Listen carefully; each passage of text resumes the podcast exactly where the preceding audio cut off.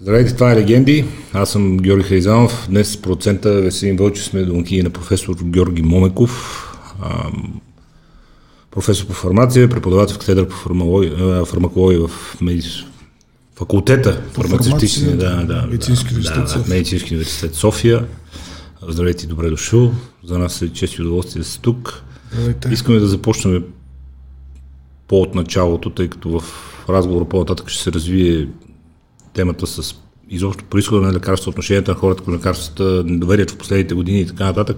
Откъде започва всъщност фармацията? Кога хората от корени и билки преминават към лекарства, които да бъдат възприемани като лекарства в днешния вид?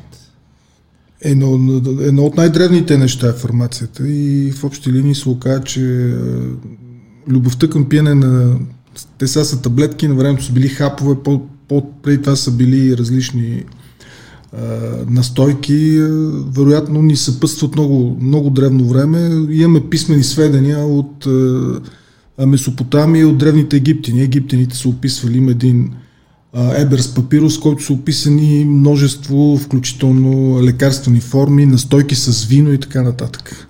Така че историята е много стара, но регулацията на лекарствата, за да се пръвнат лекарствата в базирани на доказателствата средства, тя е сравнително нова и можем да кажем, че 20 век е родил много от най-важните регулаторни решения на проблеми, които считаме, че все още са валидни, защото по същество състава на едно лекарство и състава на нещо, което се предлага като добавка, може да е един и същ, но зад лекарството стои регулаторен орган, който в крайна сметка със своята експертиза стои зад контрол на качеството.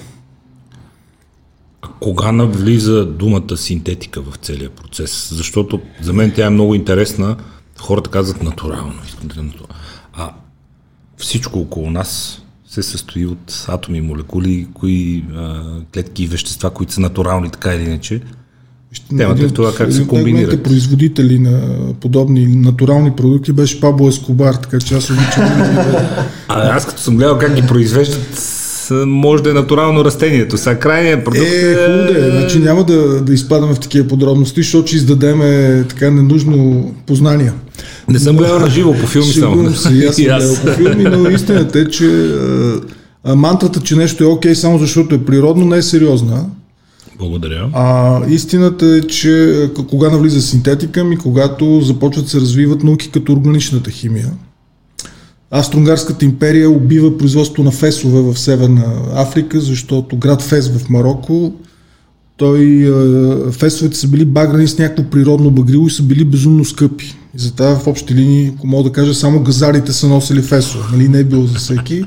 Австро-Унгари в един унгарски град започва да ги бояди с много токсични бои, те първа създадените първите органични багрила. В общи линии, когато почваме да багриме фесовете в червено и да ги продаваме на ниска цена, приложната се химия. Появяват, но е ясно кои нации са създателите на първите синтетични лекарства. Това са немци, там всичките държави, които са били империя, Ваймърска република и прочие.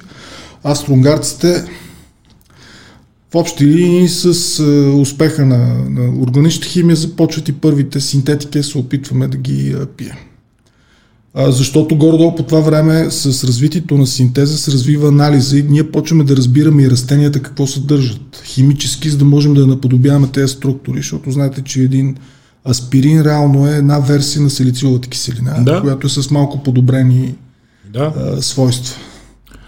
Но сега, как да кажа, много се говори за лошата мръсна фарма мафия, но спокойно смея да твърда, сега вероятно винаги това ще се пречупи през това, че съм част от фарба мафията, но ние днес живееме а, и умираме от тежки болести, свързани с старческата възраст, защото можем да пребориме дислепидемиите, хипертонията и така нататък и да доживеем до възраст, в която ще умираме от други болести.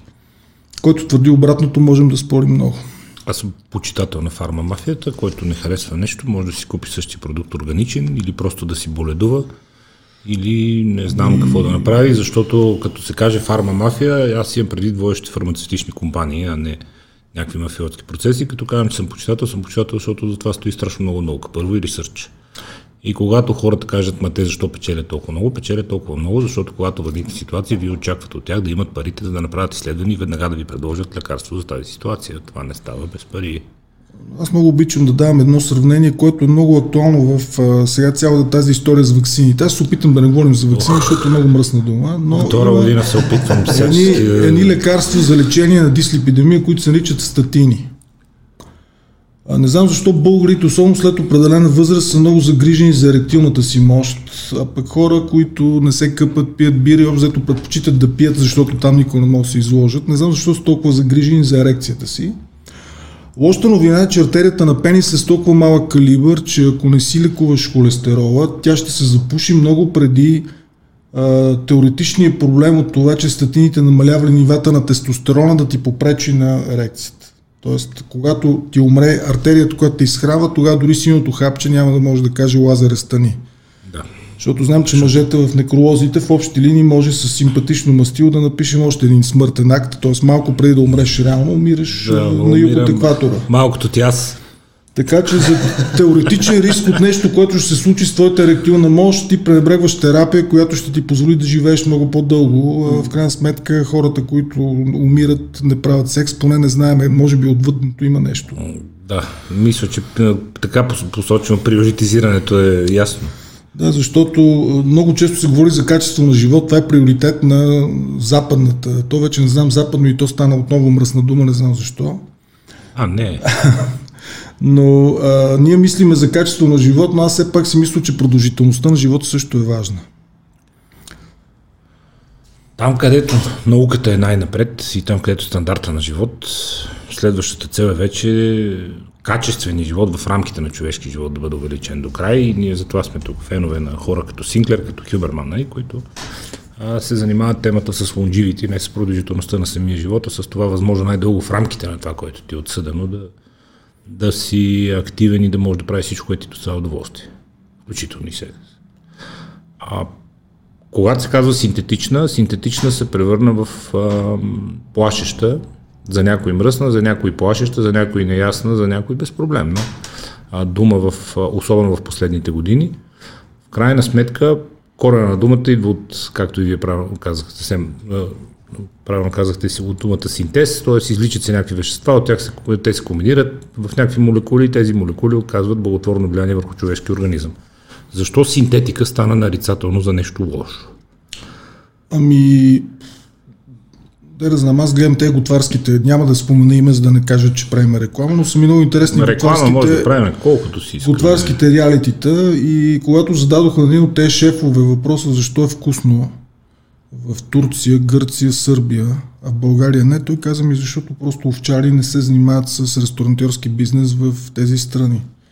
Та тук по същия начин а, с а, информация посветена на лекарства, на здраве се занимават разни същества, които аз уважавам всяко човешко същество и вероятно всяко има някакви способности, но... Някъде там. Някъде там. но истината, че има една много неприятна асиметрия в тъпотата и хиперактивността в медиите, така че понякога оттам идва проблема, че хора, които не разбират един проблем, го преекспонират. Защото пак връщам към природата. Природата ни е дала много ценни а, неща, но обикновено, за да ни вършат същинска работа, ние трябва много да се занимаваме с тях. Давам един тъп пример. Един тъп пример е познат на всички от соц времето, които са ходили на бригада за розово масло, т.е. за събиране на розовите цветове. Знаете, това е един мазохизъм, ставаше ни рано Сутрин рано в 5 часа. Не съм запознат с технологията, но знам, че това са тонове цветна маса, за да мога да направиш не знам си какво количество розово масло. А, има едно много красиво цвете, казва се зим зелен. У нас растат два лилави варианта. На остров Мадагаскар живее един розов вариант на зим зелена. Много изключително добре изглежда шамани в различни региони, защото това растение, независимо че от Мадагаскар, разпространено като декоративно на различни места и хората говорят, защото намалявало кръвната захар уж. И същата фарма мафия започва да изследва, да види дали по дяволите този екстракт има антидиабетен ефект и съвсем случайно открива, че вътре има вещество наречено винкристин, което убива туморните клетки. Сега то се използва за лекарство, но за да получите един флакон, са ви нужни 3,5 тона изсушени цветове. Което означава, че между... Само, че трябва да бъде винка розея. Това трябва да... да. да. Това е винка майор, винка минор, винка розея, много красиво. Розово нещо.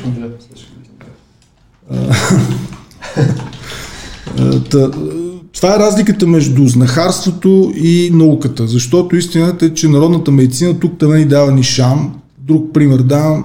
Китайците едно време са лекували треска с а, един вид пелин от Китай и преди 10 на години се взе Нобелова награда за едно вещество, което се извлича от пелини и лекува малария, включително малария резистентна към други неща, артемизинин.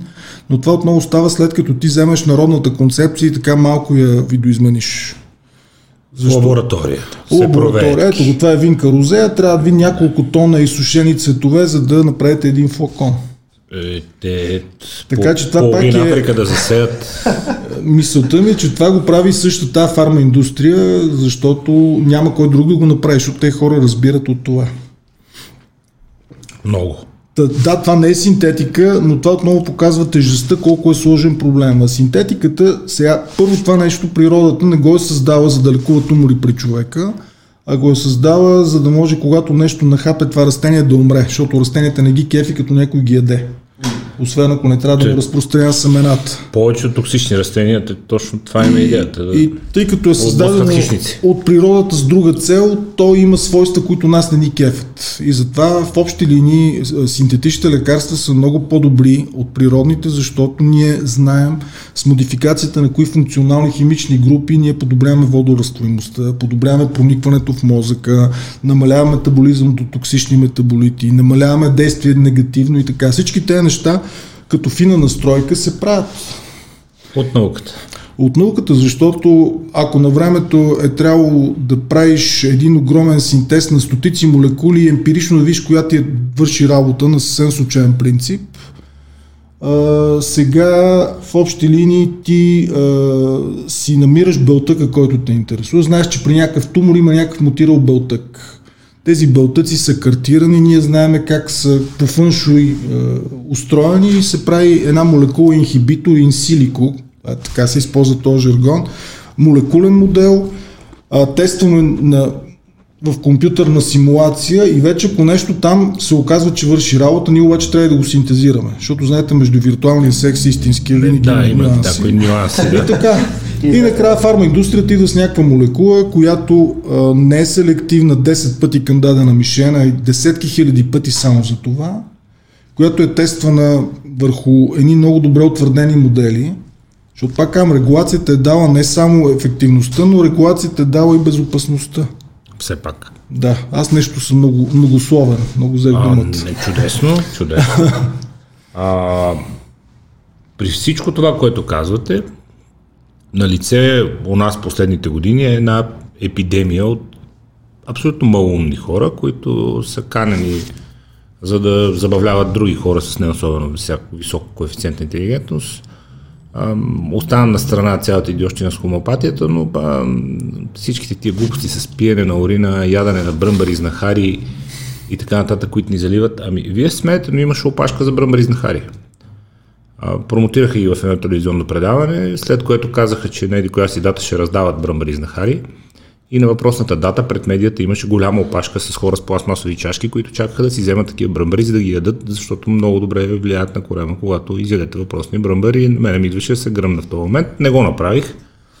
Нали, но а, се чудя колкото повече напредва науката, колкото повече тонове и тонове и тонове доказателства за това как работи фармацевтичната индустрия, как влияят отделните лекарства благотворно, погледнете данните за продължителността на живота, за почти нулевата детска смъртност за редите общества, толкова повече продължават да виреят всякакви видове идиощини.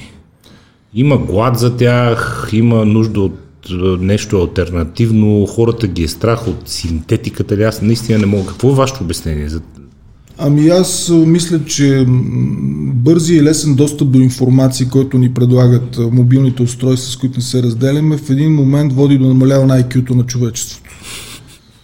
Няма нужда да помниш. Да. Google знае всичко. Освен, че няма нужда да помни, нямат нужда от художествена литература. Ако човек е чел художествена литература, там виж е прочел нещо с сюжет, Даже една тъповата книжка като Емил от Льона Берия, там Алфред, който беше ратая в къщата, направи червен вятър и щеше да умре. Червения вятър, да. А пък червения вятър в общи линии е много добре оправен от бензилпеницилина, сам т.е. от 40-те години.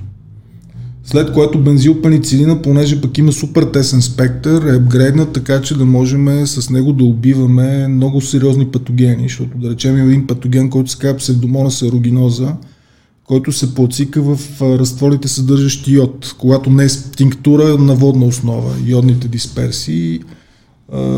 Ако намажете рана от изгаряне с такъв йоден препарат, вие ще го заразите с този Survivor. Така че на нас ни се е налагало през годините да създаваме антибиотици за това. между прочим, интересното е, че може би хората знаят, че антибиотиците са природни продукти. Повечето от тях са извлечени от гъбички, от актиномицети. Нека си има страх от синтетиката, да. Ама някакси от антибиотиците не толкова. Българите много обичат да гълтат ги като бомбони. По някакъв изключително особен начин, препоръчват си ги и даже изпитват силни съмнения в компетентността на лекар, който си е позволил да, да ги пусне без прескрипция за антибиотик. И то нищо не разбира. Да. А, мисля си проблема е с а, а, информационно претоварване. Аз, понеже съм Имам книжка, но не шофирам. И а, в училище бях най-зле по трудово, признавам си без бой. Просто тези неща никога не са ми били интересни. Съм много зле и с физиката, и с а, а, техниката. И ми е много готино, като седна с приятели, които на времето говореха за коне, сега говорят за въртящи моменти. Твърдо убеден съм, че много от тях не знаят какво е Ньютон метр и въртящ момент и въобще каква е идеята, но пък са някакси убедени, че големите производители на автомобили е трябвало да се допитат до тях, за да им обяснят какъв трябва да е въртящи момент, за да оптимизира свойствата на автомобилата. Си мисля, че по същия начин ние някакси чуваме едни ключови думи, само че сега не говорим за въртящи моменти, напоследък говорим за PCR, варианти, вируси и така. Ай, какъв дефицит трябва да има човек в главата, за да, за да, за да тръгне да си пие урината? Аз това е нещо, което не мога да разбера. И другото, което не мога да разбера е при положение, че хомеопатите, не знам как да се изразя възпитано за, за това нещо, се стигна до създаване на международни милиардни концерни, които да продават хомеопатични препарати. Фирми като Буарон и така нататък се станаха гиганти, и наистина изкараха милиарди, продавайки хомеопатични препарати, в които има нищо с съчетано с 0,01% някакво активно вещество. И хората го пият това нищо и казват много е добре, защото не е лекарство, не е химия. Не е химия. Сега тук в интерес на истина при хомопатия има и допълнителен момент, защото много от медицинските специалисти бяха така Хомеопатията има нещо много хубаво, защото а, при нея риска от странични ефекти е много малък, освен ако нямаш лактозна непоносимост. Тук няма нищо вътре. Тук. Ако не понасяш лактоза, не е хубаво. А, сега, а, хомеопатията е така особен дял и той, а, аз съм твърдо убеден, че хомеопатията не е наука.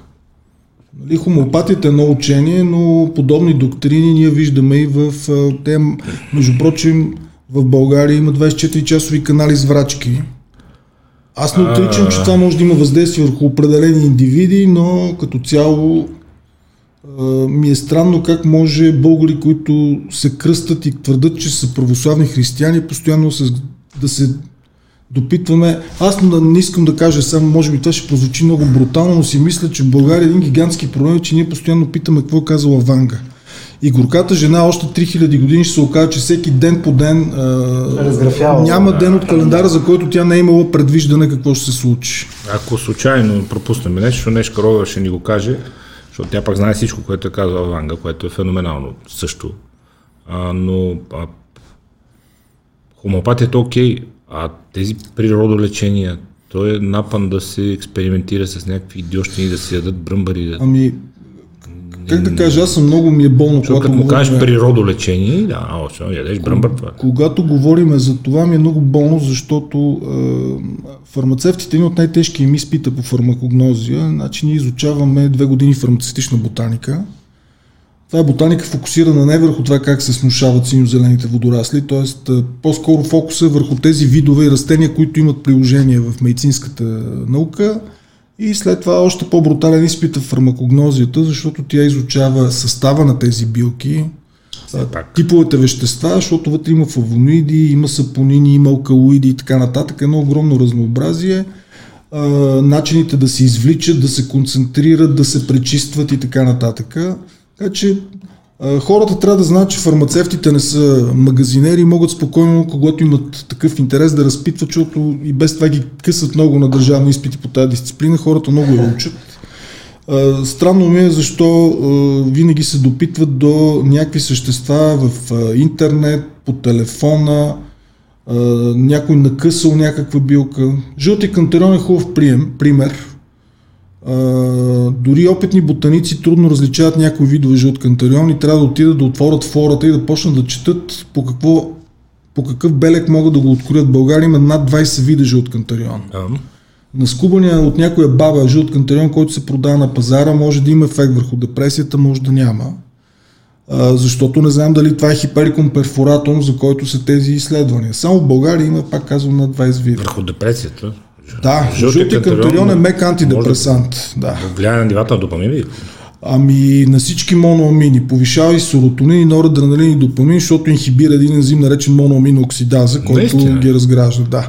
Е, А, си набереме. а, да, но за да си Не, набере. нямам депресия, нямам депресия, но пък винаги може да е по-добре. Проблема обаче, че ако пиеш жълт кантарион, той... Събота вечер преди дискотека. Едно чайче. Няколко чайчета.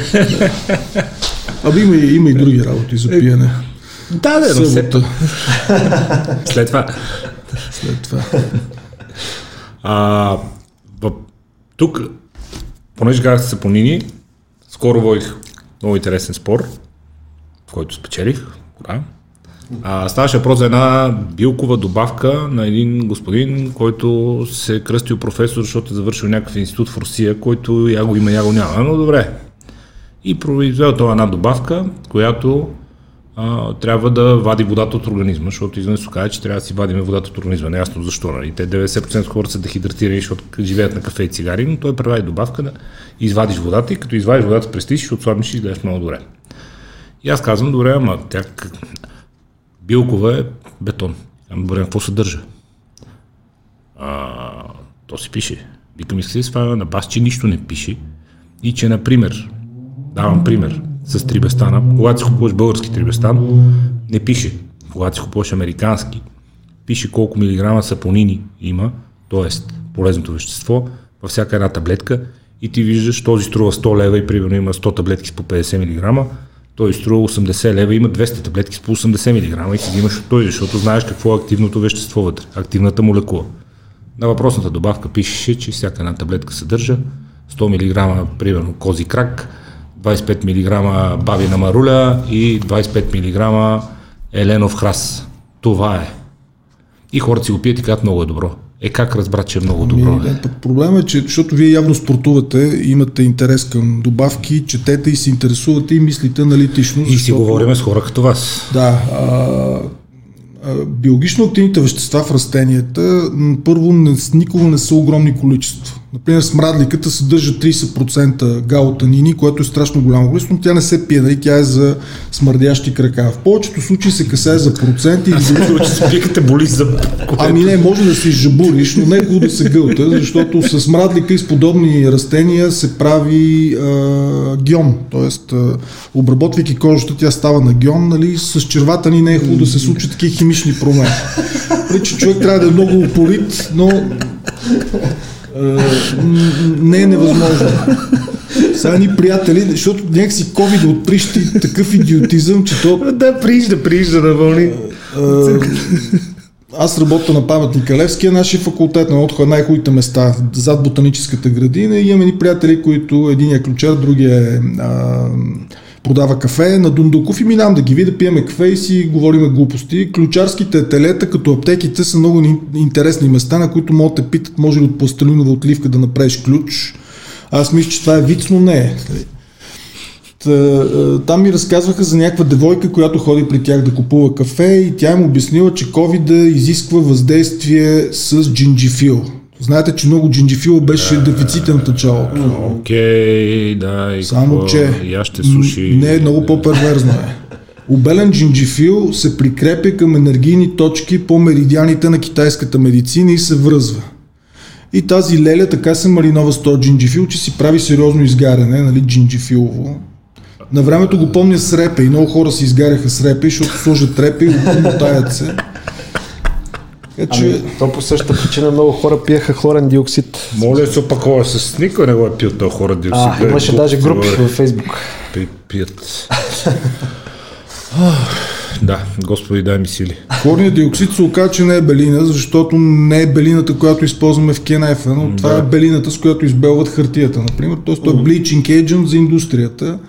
но тема на някакси не знам, заслужава ли си да коментираме всичко По-скоро това? не. А въпросът обаче е, че биокарската...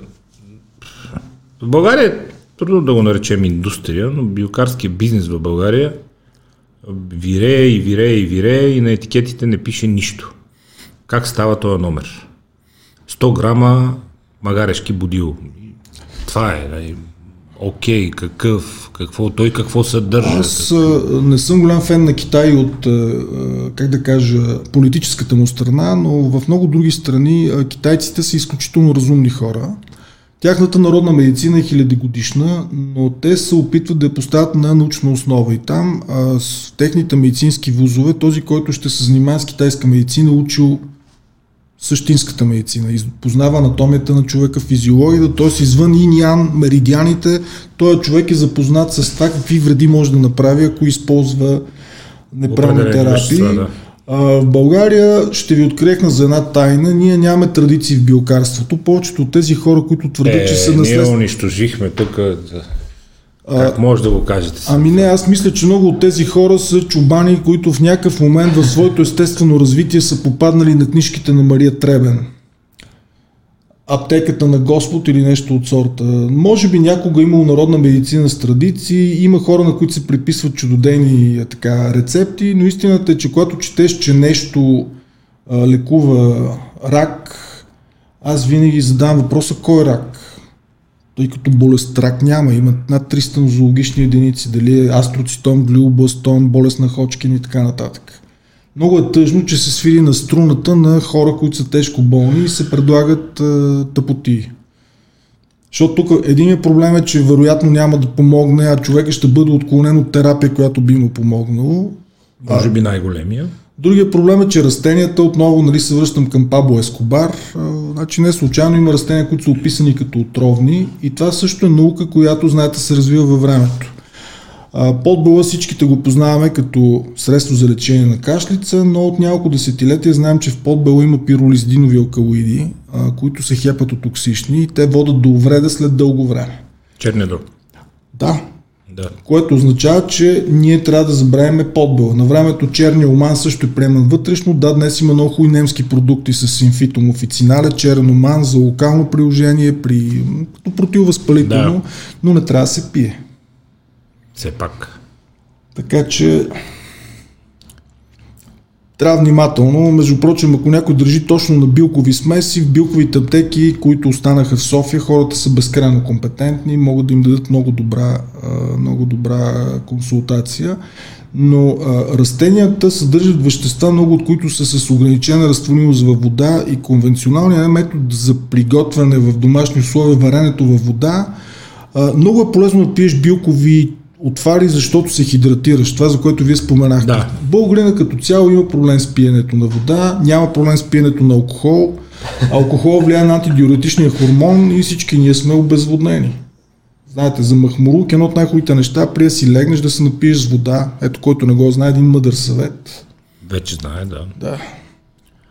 Така че не знам, подобен разговор може би е досаден, не знам докъде е. Не изобщо досаден, защото нашата аудитория много обича такива разговори. Въпросът е, че аз не мога да разбера защо няма м- поне близка до, до, до регулацията на върху фармацевтичната индустрия, регулация на, на, на билковата индустрия, т.е. когато се влагат вътре някакви билки, да е ясно защо и заради кое активно вещество и колко е то в съответната билка. Все пак, за да знае човек какво си купува, защото много беше смешен спора за този етикет и като го видях етикета се смях още повече. Нали? Аз бях сигурен, че не пише какво има вътре от химична гледна точка.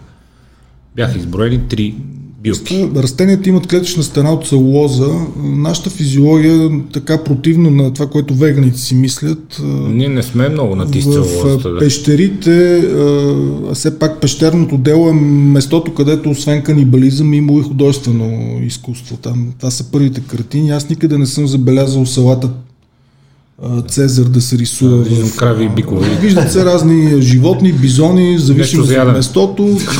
И от политкоректност не са рисували сцени, в които убиват неандерталци, за да ги изпекат, защото Да. общо взето ние всичките сме хапвали неандерталци някога. Като няма друго.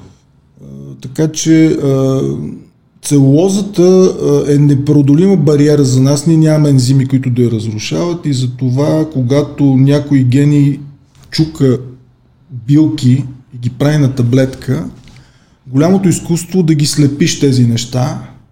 А ако имате познат патоанатом, той ще ви разкаже какво се случва, когато отвори някой възрастен човек, който е бил фен на подобни таблетки. Какво се случва къде? Ами, В те могат да се открият червата? като безуар в гастроинтестиналния тракт, защото една лекарствена форма нормално е нещо, което трябва да се разпадне, за да освободи активните вещества. Все пак. Да. да. Още древните египтяни са стигнали до концепцията, че важните вещества от едно растение е хубаво да се извлекат. Вино, оцет или с каквото там са разполагали тези Или синтезират. Внимавайте с думата синтетични. Да, Да. се синтезират тези вещества. Така че, ако човек иска да си купува нещо на билкова основа, лично моят алгоритъм какъв е? Аз също понякога ползвам такива вещества. Ако има конкурентни продукти с едно и също растение, което са хранителни добавки и лекарства, аз винаги ще избера лекарство, защото там съм сигурен какво, какво съдържа. Двама сме. А, ако а, ако а, се приписват чудодейни свойства, е хубаво така да, да попрочетеш малко, да понавлезеш, да разпиташ. Като цяло, нали ми е странно как ние, когато си купуваме зимни гуми, отиваме при гумаджийницата и водим един много дълъг процес, в който се питаме какви са свойствата на каучука, какъв трябва да е наклона на нарезите и така нататък. Скоростния индекс. Ама ние, това е любимия ни пример. Аз много се радвам, че го давате, защото хората знаят всичко за колите си и нищо за телата си. Това е чудесен пример. един мой много добър приятел и така изключително е, бих казал енциклопедист, професор Борислав Георгиев, кардиолог. С него на един форум четеме задълбочени лекции за едни лекарства, представяме данни от клинични проучвания с стандартни отклонения, с статистическа значимост, сравнение с плацебо, рамо, ала, бала. И след всичките тези наши evidence-based приключения, една симпатична дама от публиката вика, абе да ви питам сега нещо двамата, като свършихте. Купих си страхотна добавка за подмладяване на митохондриите. И аз хлъцнах, но професор Георгиев се обърна и каза, ми сега си купете и за парата на Голчи. Rejuvenation на Клетката митохондриите. митохондрия ще пода. А, подмладяване. В смисъл, кл- клетката си е същата и митохондрията просто... Стават по-млади. Само митохондрията. Еми, това е, е продукта. Ох! Еми, що има клиенти?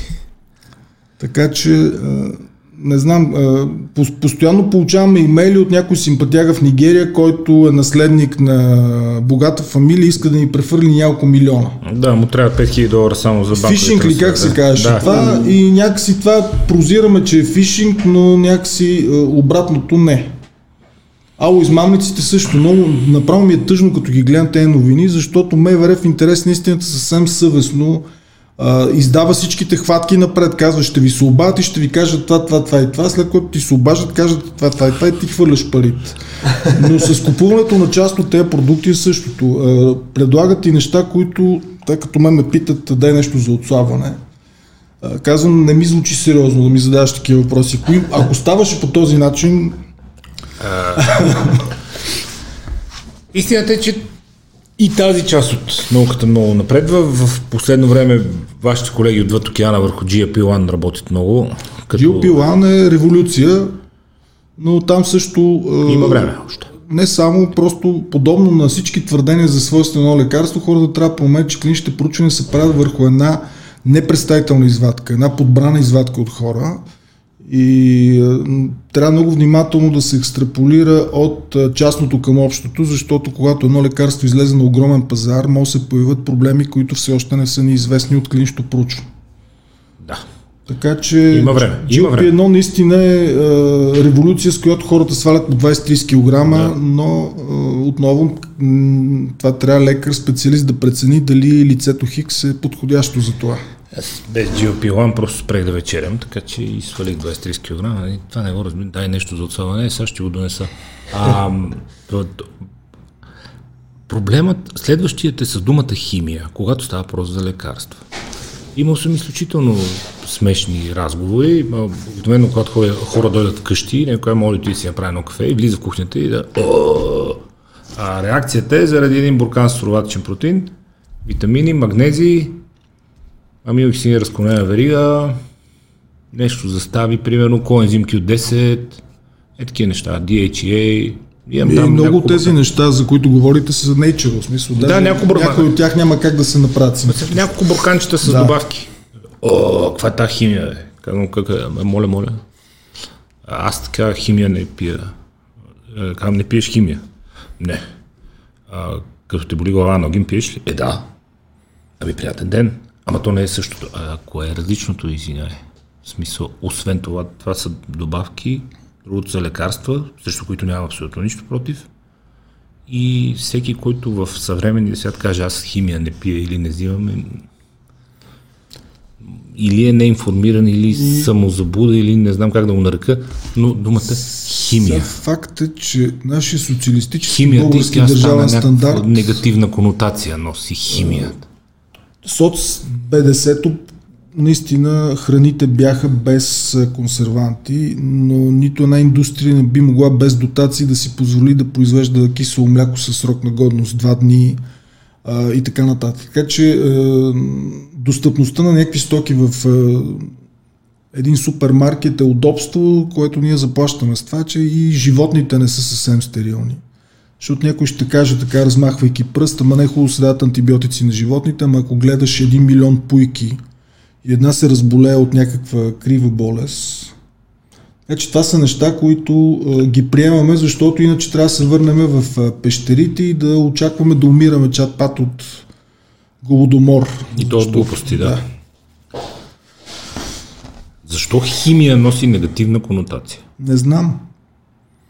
Не знам, Аз се защото опитвам да разбера, но търси интересно някаква... вашата трактовка. Ами е. не, аз Това е нямам химия. трактовка, защото аз даже в тези ситуации губа и малко така ставам по-зъл и използвам епитети, което не е хубаво. А, но все пак някой ще каже, ти си от тази индустрия. Нали? Аз не съм от индустрията. Да. Но кое не е химия? Червилата ли не са химия? А, Хиалурона а, с всичките неща, които са му сложени вътре ли не е химия? Силикона? А, всъщност... Ракията. Ами да, и ракията, защото а, някой казват, копешката не е хубава, домашната е. Лошото е, че при домашната а, не се използва ректификационни колони, едни по-примитивни средства за дестилация и всъщност в домашните ръки много често има едни летливи фракции, които не е хубаво да пием, но те попадат в тях. И това пак е химия. Не е физик. Причи химията помага на физика.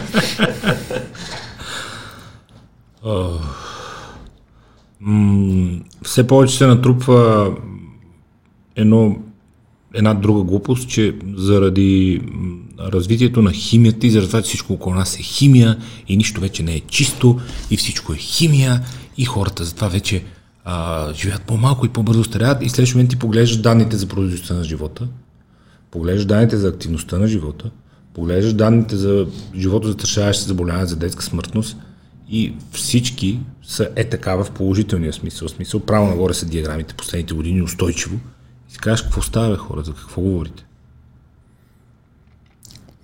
Ами, не знам, аз също... Химия в храната, химия в напитките, химия. храна, лекарства и така нататък. Да, наистина би било хубаво да има по-малко химия, но си мисля, че трябва да сме по-разумни в решенията, които взимаме. Всичко, което е екстремно, не е, не е хубаво. И някой път трябва да поставяме страховете си в един материалистически контекст. Страх ни е от нитрати, не ни е страх от луканка. За да направиш колбас, ти трябва да сложиш в каймата понякога грам на килограм а, нитритна сол, за да може да запази червения цвят и заради някои други причини. Така че, пак да кажа, на фона на... Вчера си говорихме с едни приятели пак в квартала в нашия клуб те ми казват, ако ядеш всеки ден само зеле сурово, ще доживееш до края на дните си много по-дълго. Аз викам, аз не искам да си доживявам края на живота, ако ще имам само зеле. Някак се струва ми се много, много несериозно. Според мен ще го предвижите леко на пред края на живота, ако карате само на зеле, защото не съм сигурен от какво ще функционира. В храната има един хедонизъм, който е много приятен, защото ние сме да. се научили да слагаме подправки, за да си доставяме удоволствие. Все пак. По някакъв начин. Та отново казвам, страх ни от едни хими, не ни е страх от други. Това е а, тъпизма. Хората ги беше страх от вакцините, говоря за класическите антиваксери преди COVID, защото в COVID има други а, нюанси. Но преди COVID антиваксерите се оправдаваха с това, че във вакцините имало тимарусал. Това е органоживашно съединение. Ако вие ядете често риби, то такива напред в хранителната верига, с няколко порции ще си наваксате целият иммунизационен календар. Същото е за алуминиевите частици, които се използват като адюванти във вакцините, за да направят антигените по-атрактивни за дендритните клетки. Консумирайки млечни продукти и други елементи на диетата, ние в рамките на няколко седмици изконсумираме по-голямо количество алумини, отколкото отново казвам целият иммунизационен календар. Че Аз затова се опитвам да не се замислям за подобни неща и е, като получавам, защото някой път са, хора си позволяват да ми дадат съвети какво да ям, какво да правя. Много ми е смешно, защото аз знам чудесно. да, да, дразнещо. Аз много знам какво да ям, но просто не ме кефи в момента.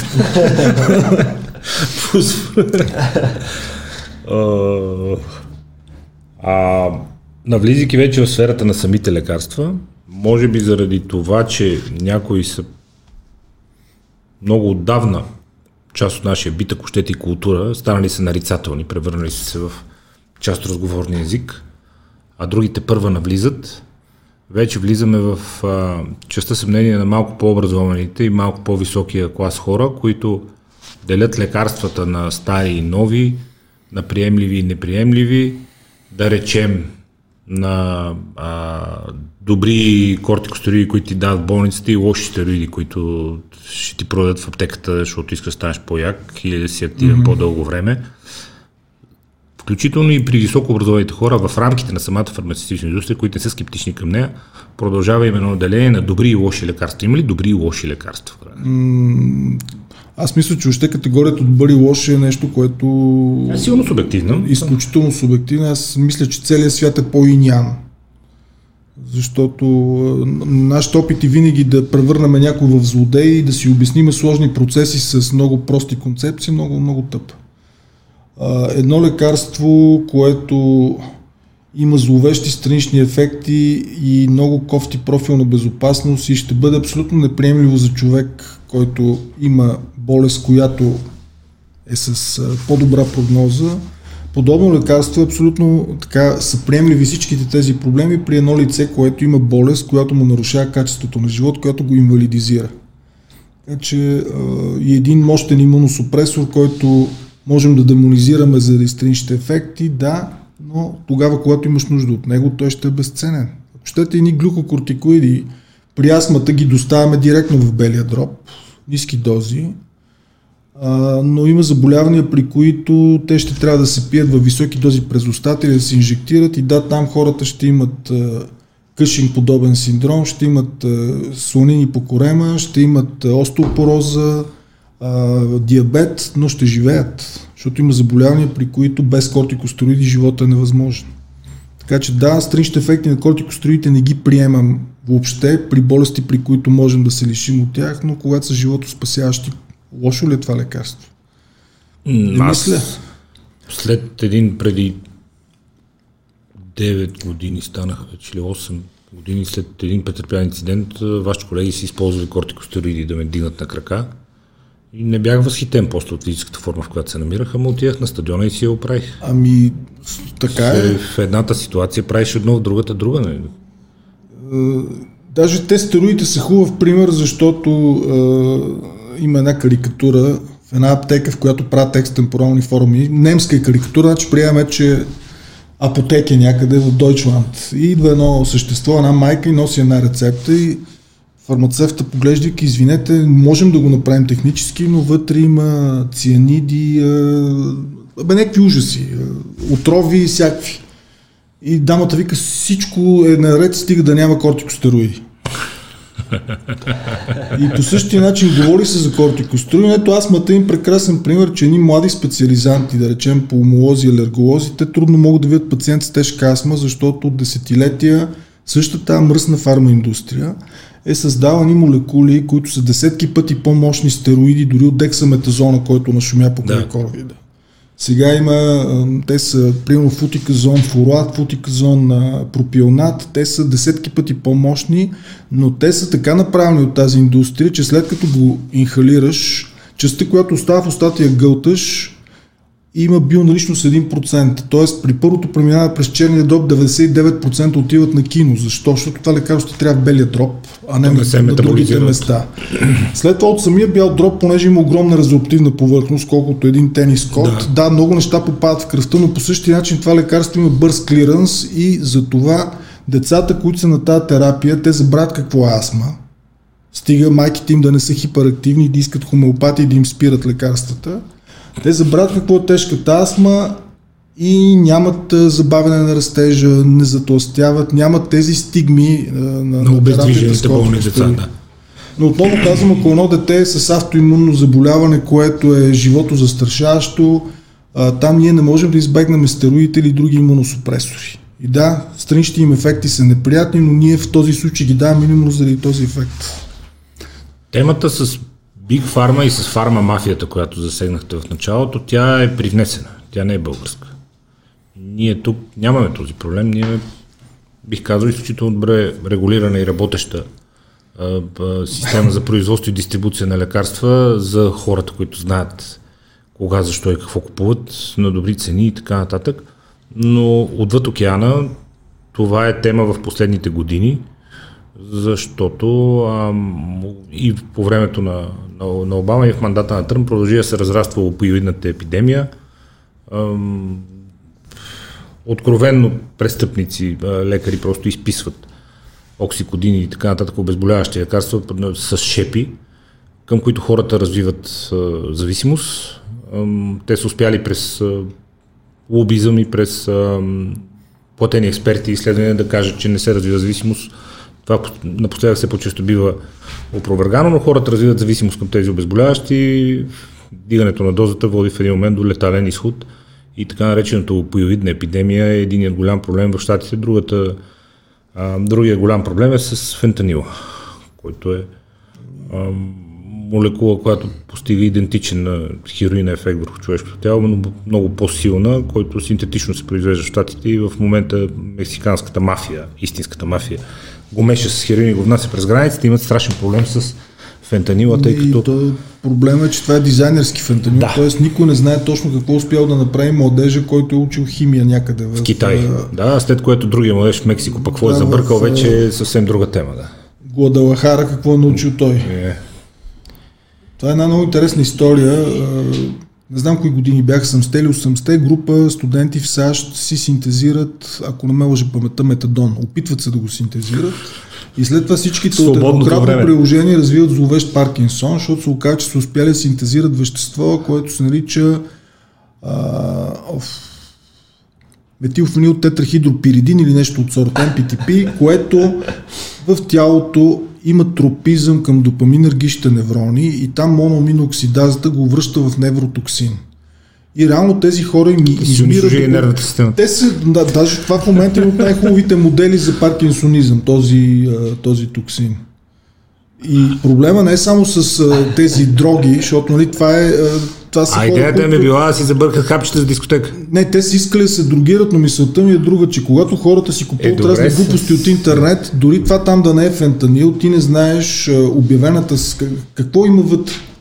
Знам дали помните, преди години в България бяха внесли нещо, което уж на базата на китайската народна медицина, а вътре се оказа, че има сибутрамин. Сибутрамин беше един препарат, редуктил се казваше, който беше за отслабване. И беше 15 мг дозата е, тук в... един господин с липовона последните години го понеше с сибутрамин и му го забраняваха сумати пъти. Аз съм а, много лош. Значи, приятели, защото аз имам много билдери. Приятели, аз съм мисля, колкото и да ви е странно, обичам да ходя в зали и, и така. Лошо съм тапициран просто, иначе съм добре сложен. Но... Важното е да се ходи. липовом, липовом, липовом и аз така като лош пророк казвах момчета, щом работи така добре, това със сигурност е или амфетамин, или сибутрамин. И се оказах съвсем прав. Това е като с еректилната дисфункция. Ако човек пие мужик някакъв корен или пие а, юхимбе и много се вкоравява под екватора, значи или има подходящ а, обект, защото това също е функция на обекта. А, да. А, да. Или просто вътре другаря китаец или а, зулуски лечител, така разумно е сложил си отденафил, варденафил, тадалафил или нещо от сорта. Да има мъничко. За да сме сигурни, че нещата се случват. А то юхимбето по принцип е така доста добре се усеща в долната част на тялото, когато се пие. Сега вече наистина Ама- дали е било само то. Онова е по-селективно. Говоря за когато ще тичаме спринтове или тренировки. Аха, за в този смисъл. то- Okay. Там, да, не ми трябва текстри. Бе, проблемите с, стареенето, защото това е един по-дълъг процес, но та- там в общи линии казва, че всичко, което трябва да стърчи, почва да виси и обратно, нали, кръвно почва да се качва. Но от друга страна това пък не е лошо.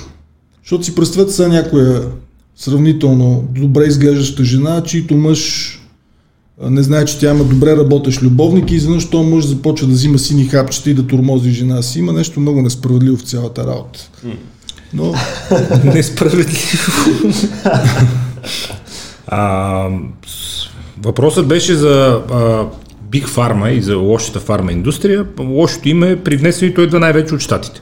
Великобритания има а, сходен на нашия а, солидарно-осигурителен модел. В Канада лекарствата са без пари там много време. Те там някаква фаза на социализъм развиват общо взето по отношение на здравеопазването и лекарствата, но проблемът е в Штатите и лошата фармацевтична индустрия, която трови нарочно хората, за да трупа милиарди. Тук сега се, една много сложна верига на отговорността се създава и, и за мен тя е интересната. Нали? Пациента, който ги иска, не е ясно защо, доктора, който ги предписва, за да получи пари от здравната застраховка на пациента, че го е прегледал и е предписал някакви лекарства, му ги предписва с ясното знание, че той няма нужда или няма нужда от толкова, или фармацевтична индустрия, която ги е произвела. И ако погледнете по този начин, като че ли отговорността на фармацевтичната индустрия най-накрая е много малка, защото това са обезболяващи, когато ги пиеш Ага, вие за, за опиоидите, ако се Да. върнем. Ами, аз бях на един страхотен конгрес в Виена. ЕФИК, той се провежда веднъж, не знам на колко време. Той е посветен на алгология, т.е. болка във всички аспекти, защото болката, тя ако щете има и социални, има и психологически аспекти и така нататък. Плюс това има и различни типове болка. А, и там решавахме едни казуси и на тези казуси даваха всякакви хора, които за някакви нелепи неща от сорта на болки в гърба или изваден зъб, изведнъж почват да им предписват трамадол, па после от трамадола минали на оксикодон и някакви такива неща. И аз а, гордо им казах, в България нито един от тези казуси не може да се случи. Те, ма що така? Викам, защото при нас дори при постоперативна болка много рядко се предписва опиоиден аналгетик. Може би при нас е малко в другата крайност, но е факт, че ние нямаме проблем с този тип. Нямаме. меди... Защото Нямаме. това, което чувам и виждам наистина за Съединените щати е много странно, защото там учат много фармакология от едни много дебели учебници и свойствата на опиоидите са им много добре известни. Добре, но те просто ги произвеждат. Търсенето създава предлагане. Свършват, произведете ни нови. Изпразнени се склада на аптеката. Вие си спомняте с Майкъл Джексън. а, Не мисля, че на друго място по света е възможно да те приспиват и то при положение, че си мултимилионер, имаш достъп до всичко, да те приспиват с пропофол, който е даже не е и самотворно, то е анестетик. Така че там има някакъв проблем, но ми е трудно да го дискутирам, защото не го познавам в, в дълбочина. Оттам идва. да, Щатите са основни източник в последните години, чисто културен, заради огромното влияние на глобалните opinion мейкери, нали, през социалните мрежи, които също са американски, хората с най-много последователи са американци, най-четените и най-гледаните медии са американски. Този проблем се разпръсва по света, може би то е и причината за недоверието в последните години към фармацевтичната индустрия. В следващия момент пак по американски подкаст пускаш си Алберт Форуа, CEO-то на Pfizer и човека съвсем разумно обяснява това струва толкова, защото на нас не е струвало толкова да го направим. Ние винаги трябва да разполагаме с такъв и такъв финансов резерв за такива и такива проучвания. Годишно харчим толкова и толкова за проучвания, нашите продажби са толкова, толкова инвестираме в ресърч. И ти си кажеш, окей, смисъл, какъв е проблема? Да, да, защото първо един от най-големите специалисти по medicinal chemistry, т.е. по дизайн на нови молекули, казва се, а, оф, нещо зацепих, а, ще се сета след малко как се казва, но той е минал през едни от най-големите Big Pharma компании, световен експерт, постоянно е търсен, постоянно си намира работа, но той казва, за моята 30 годишна кариера нито една молекула, която аз съм създал, не е стигнала до пазара. Това е нещо, което хората трудно могат да си представят, че там конкуренцията е като да отидеш на олимпийско състезание, обаче не стартирайки от Белмекен, а стартирайки от е, училищата в е, кварталите.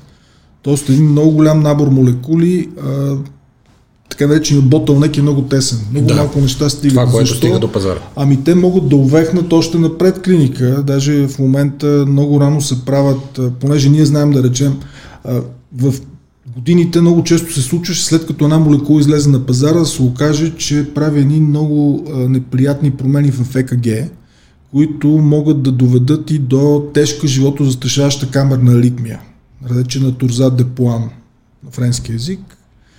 И а, тези турзадогенни лекарства имаше на времето един страхотен препарат за алергии хисманал. Той беше изтеглен в целия свят, защото се оказа, че предизвиква аритмии, макар че частотата не е голяма. Сега поне знам, че тези ритми се дължат на едни етера гол-гол калиеви канали се наричат, които са в възбудно-проводната система на сърцето. А, вместо да убиваме морски синчета, мишки и така нататък, за да видим дали няма да направи аритмия, ние просто виждаме дали веществото има афинитет към тези калиеви канали. И ако се блокират тези калиеви канали, на много ранен етап се преустановява тази молекула и въобще не се занимават с нея. Тоест тази индустрия има множество филтри. Ако искате, има дори молекулни филтри, защото един човек, който на времето е работил с Pfizer, Липински, изследвайки огромен брок молекули, им прави един физико-химичен, така, как да кажа, снема им а, кътните зъби и ги сравнява и той формулира правилото на Липински, което е, че молекулната маса трябва да е под 500 далтона, че лок 5, т.е. липофилността трябва да е под петица, броя на донори акцептори водородни връзки под 5, да не отечаваме аудитория да. с тези неща. Но има няколко такива а, филтъри. Един е на Липински, който е разработен в Pfizer, но има такива филтри, които се използват в Bayer, които се използват най-големите гиганти. Ако молекулата не ги кефи по това правило, тя не се стига дори до синтез. Защото те знаят, че неблагоприятни свойства в това отношение могат да ти доведат до катастрофа. Лоша фармакокинетика, т.е. невъзможно се резорбира през устата да. и така нататък. Кофти плазмен полуживот. Значи, тази индустрия работи с топ специалисти, тази индустрия работи, сега в момента нали, се говори много за биоподобни лекарства. За белтъчни лекарства, ми там тестовете не се правят с мишки, се правят с примати.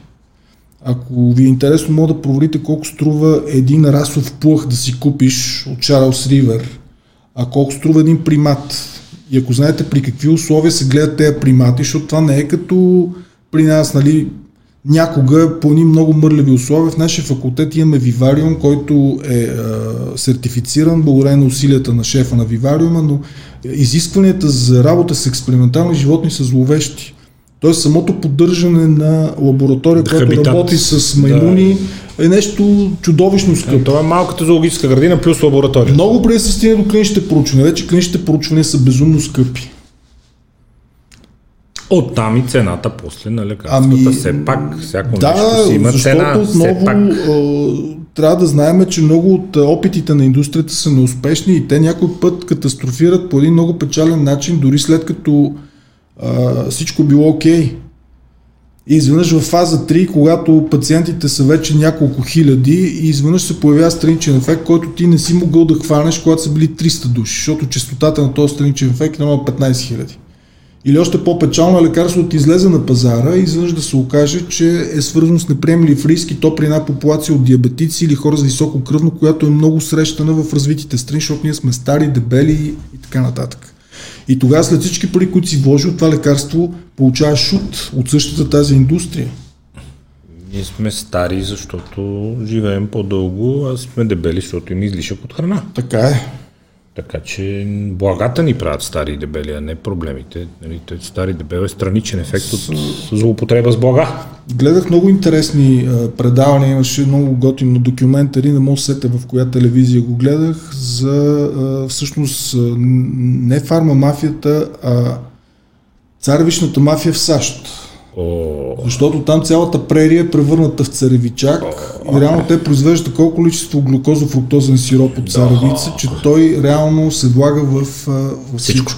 във всичко. И всичките опити в Конгреса те да ограничат реклами и да променят свойства на храната. Ужас е там. Са Орбан, който напоследък нали, е боксова круша на всички. Аз не искам с политика се занимавам, защото не, не е редно, но факт, че Орбан се умя а, в Унгария, въведоха а, едни правила а, да увеличават цените на вредните храни и всъщност а, производителите на вредни храни или се принудиха да спрат да ги рекламират или да им променят състава, така че да спрат да бъдат... Да не попада под регулацията. Да. И в крайна сметка това може би хич не е а, по пазарни правила, не е демократично така да кажем, но доведе до резултат в а, обозримо време. Между другото, тъй като нашите зрители знаят, ние преди време си правихме тук едни реалити чекове с а, напитка с подсладител, такава без захар, с партам и кока-кола с захар. И правихме засечка през кръвни тестове на нивата на кръвната захар и на инсулина един час след консумацията. Скоро ще направим такива и с фруктозата, защото фруктозата по нищо не отстъпва на природната захар и когато човек каже, а аз това е с захар, не го пи, обаче е литър фреш ще си пие на с удоволствие после вика, бе, че съм дебел, тежко ми е. А, здраве и, става просто точно за, за глюкозо-фруктозни сиропи и за наличието на фруктоза в веществата. Това е Ванко, с който заедно го правихме това нещо.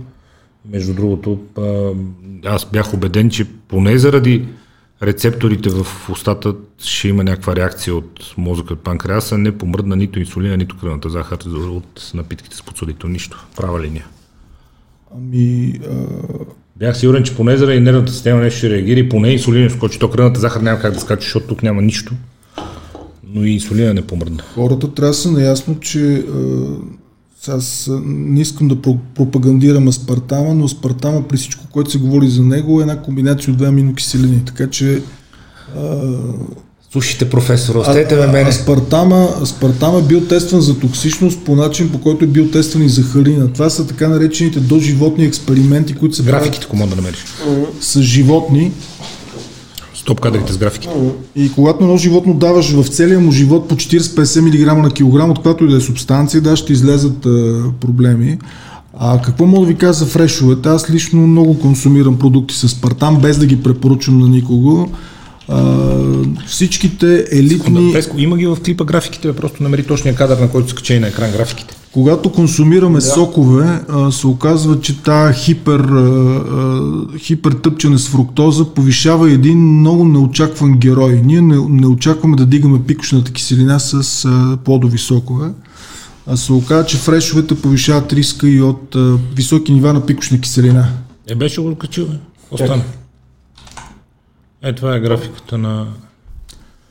Ами не, вижте, Долу е да, Аспартама, горе е оригиналната рецепта. Вижте, единствен начин да хванете от надуваема кукла сифилис, ако преди това е било посетено от друг човек. Значи, така че аз лично аз не виждам голяма изненада в тези неща. Нали, Аз също никаква. Аз мислех, че малко ще скочи повече инсулина заради, заради а, реакцията на рецепторите и му, няк, мо- мозъка да подаде в команда към, а, към а, панкреаса, но се оказа, че няма такова нещо въобще. Изобщо не го регистрира Проблема с газираните напитки, че наистина, когато човек се опитва да отслабва е хубаво стомаха. Знаете, това са и тези байпас хирурги, Да. целта ти ограничат. Аз ги държа далеч от храната. В смисъл, така половин че- час преди и два часа след хранядене не пия нищо, така че няма как да ми разчил стомах, защото ми пия нагодно. Нека всеки, който пие фреш, а, си припомни колко портокала са отишли за изтискването му и да се замисли той може ли да изяде 2 кила портокали наведнъж. А, така че Да. Добре. ем, водата е много хубаво питие. Не знам, може би е хубаво да го преоткрием. А, да. Не, аз това е нещо, примерно след 5 литър вода вече ми умре. Е, не, аз, имам нещо. не, не, аз не, не, не, Но това, че ако кажа е- нещо против тези напитки, ще ми се смеят много. Аз много пия такива. Това, че аспартам е... А, много си хуй. Това, че аспартам е миноксина ме заболява устата да го повтарям и всеки казва. Еми не, който се интересува, мога да чете, има и то Википедия вече е доста качествен продукт. Могат, но не го правят. А, да. Могат, но не го правят. И постоянно чувам следната мъдрост от много хора, които винаги цитират свой приятел, защото просто не знам защо всичките имат приятели в фирмите, произвеждащи този тип продукти. Ти знаеш колко захар купуват производителите на подсладител. И след това аз му обяснявам нерентабилно е. Викам, защо българските безалкохолни напитки най-често са ми подсладител е по-ефтин като цяло, защото е много по-скъпа и ти по-сладък. трябва тонове от нея. Но тук отново опираме до едни мисловни процеси. Аз съм се карал и с мои близки и с майка ми се карах веднъж, защото си купила меласа за 6 лева към майка от меласата с много про- процеси се произвежда захар. И е много странно да купуваш захарта по-ефтино от продукта, от който тя се произвежда. А, кафявата захар, най-голямата перверзия е хималайската сол. Хималайската соя и кафявата захар са върха. Значи, обикновено българските... Кафява захар не, няма, не съществува Българските нещо. специалисти по а, фито, фито, фитотерапия, така наречени, излизат и казват, след Тибет най-богатата на билки страна на света е България. И аз След тога... Тибет? Да, винаги Тибет се цитира. Викам, първо Защо? Тибет, Там Тибет има няма флора, там има фауна. Там има тибетски як и тук там е някоя гурка. Там има само камена, Не, каква е гурка тази ми- идиощина? да, след това викам, български Билки в Тибет. България, България има много качествени лечебни растения, обаче ако се разходиш до Коста Рика, значи там в една горичка ще намериш повече растителни видео от цялата флора на България. Ако е удобно все пак, да. А, да, така че. Когато чуете някой да ви обяснява за Тибет и за България и за това, че няма други места по света, където се гледат лечебни растения, му кажете, кой се снима. А, отново, Но да не се поства. Ваши американски колеги разказваха и слушах с интерес. А, имаше а, подкаст над 2 часа, може би при Хюберман беше за щитовидната жлеза, за функциите на щитовидната жлеза и точно в Тибет, хималайска сол, нали, застреляйте се, точно в Тибет а, има едно плато там, на което определено население живее някаква общност. Те са с почти епидемични а, размери на гушата, защото солта е много бедна на йод там. И мозъка казва малко я произвежда повече, малко я произвежда повече, малко я произвежда повече, няма йод, а, тя няма от какво да го произведе, в резултата, което се пъне тази щитовидна жлеза, пъне, пъне и на нея нараства размери и те всички са такива гърла, защото няма йод в солта. Хафайте си хималайска сол, много е хубава и тя има точно общо с хималайте, колкото аз с трамвай номер 5. Така, извинявам. Но това е да, точно за, за това говоря, че там имате един розов цвят, който се дължи вероятно на железни соли, ако наистина е сол от Хималаите. Всъщност никой не знае дали не е някаква друга сол забъркана някъде. Като кафявата захар. Но да, да, кафявата захар е, и много е сладко, когато някой казва, че пази от диета, но пил, ядял черен шоколад. За интересуващите се черния шоколад обикновено е стотина калории по-калоричен от другия. Обикновено са 500 и нещо на 600 и нещо, защото има по-малко въглехидрати, има повече мазнини. Много повече мазнини. Така че това се отново опираме до тези неща, свързани с количества и... Е, съзнание. Най-много съзнанието се блъсква.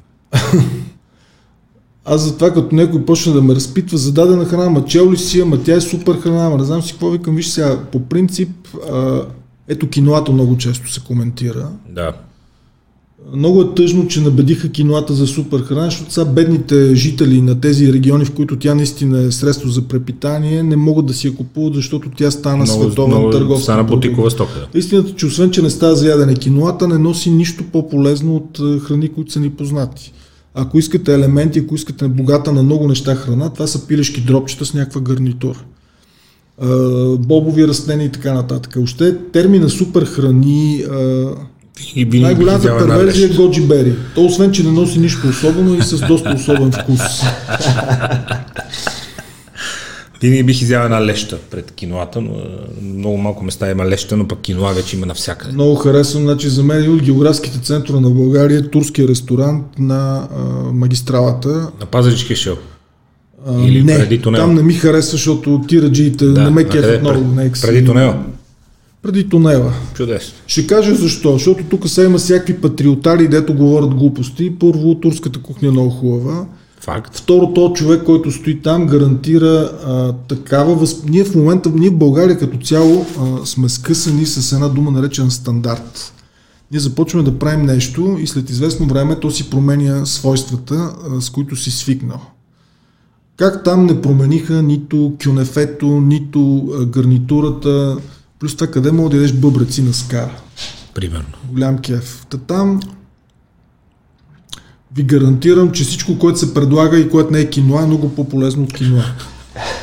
Та там лещата е страхотна. О, ще го имам преди следващия. Лещата, значи аз там нямам шкембе, имам само леща. Чудесно, браво, правилно. А, сега, следващия, следващия а, сблъсък в средите на по-образованите хора е на лекуващите се и на тези, които търсят превенция.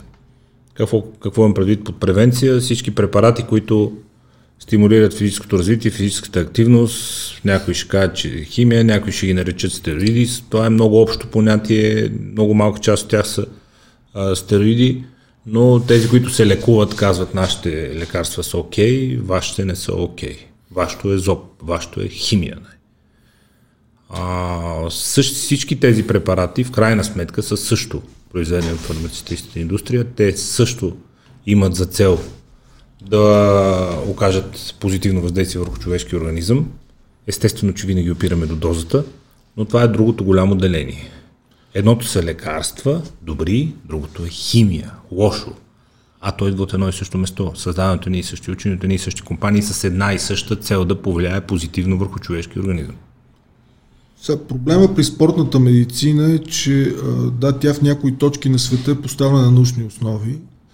В България, без да подценя школите, но тук наистина има много добри спортни травматолози. Несъмнено. Но спортният травматолог не е достатъчно компетентен, когато говорим за суплементация. Вие знаете, че въобще цялата наука, свързана с това, беше изоставена. Истината е, че за да знаем дали нещо върши работа и дали е добро или лошо, дори в този сегмент ние трябва да имаме проучвания. Проучвания се правят с много пари. Още повече, че в случай е много хетерогенна групата, защото когато търсиш ползотворни ефекти от някаква суплементация, да речем, или от подобни вещества, а, ние нямаме контролно рамо. Никой не се занимава с проучвания да видиш какво става без да ги взимаш тези а, продукти и един спортист много често приема огромен брой субстанции. Кои от тях вършат работа тема на, на отделен разговор, но така или иначе, сега да, да знам, да, да, да, да коментираме едно по едно. А, ето един а, креатин, например. Той не е, не, е, не е лекарство, но ползите от креатина много хора са ги видяли. Там също обаче има проблеми, някои хора задържат течности, т.е. Казва, че се натоварва отделителна система. А, да, да, да, да. Така. А, сега, лично, когато говорим за тези неща, за мен е важно, защото има много хора, които, примерно, използват растежен хормон и аз винаги съм си задавал въпроса защо се прави тази скъпа интервенция в нещо, което не ти носи нищо, освен естетиката. Ако ти си скалата и а, с тази колосална фигура правиш милиони долари, тогава може би е оправдано да използваш а, а, хормони. А още повече, че вероятно скалата, освен че използва, вероятно използва, аз не съм сигурен дали, но така като го гледам имам сигурно подозрение, че използва растежен хормон, но... А, за растежен не знам, но използва.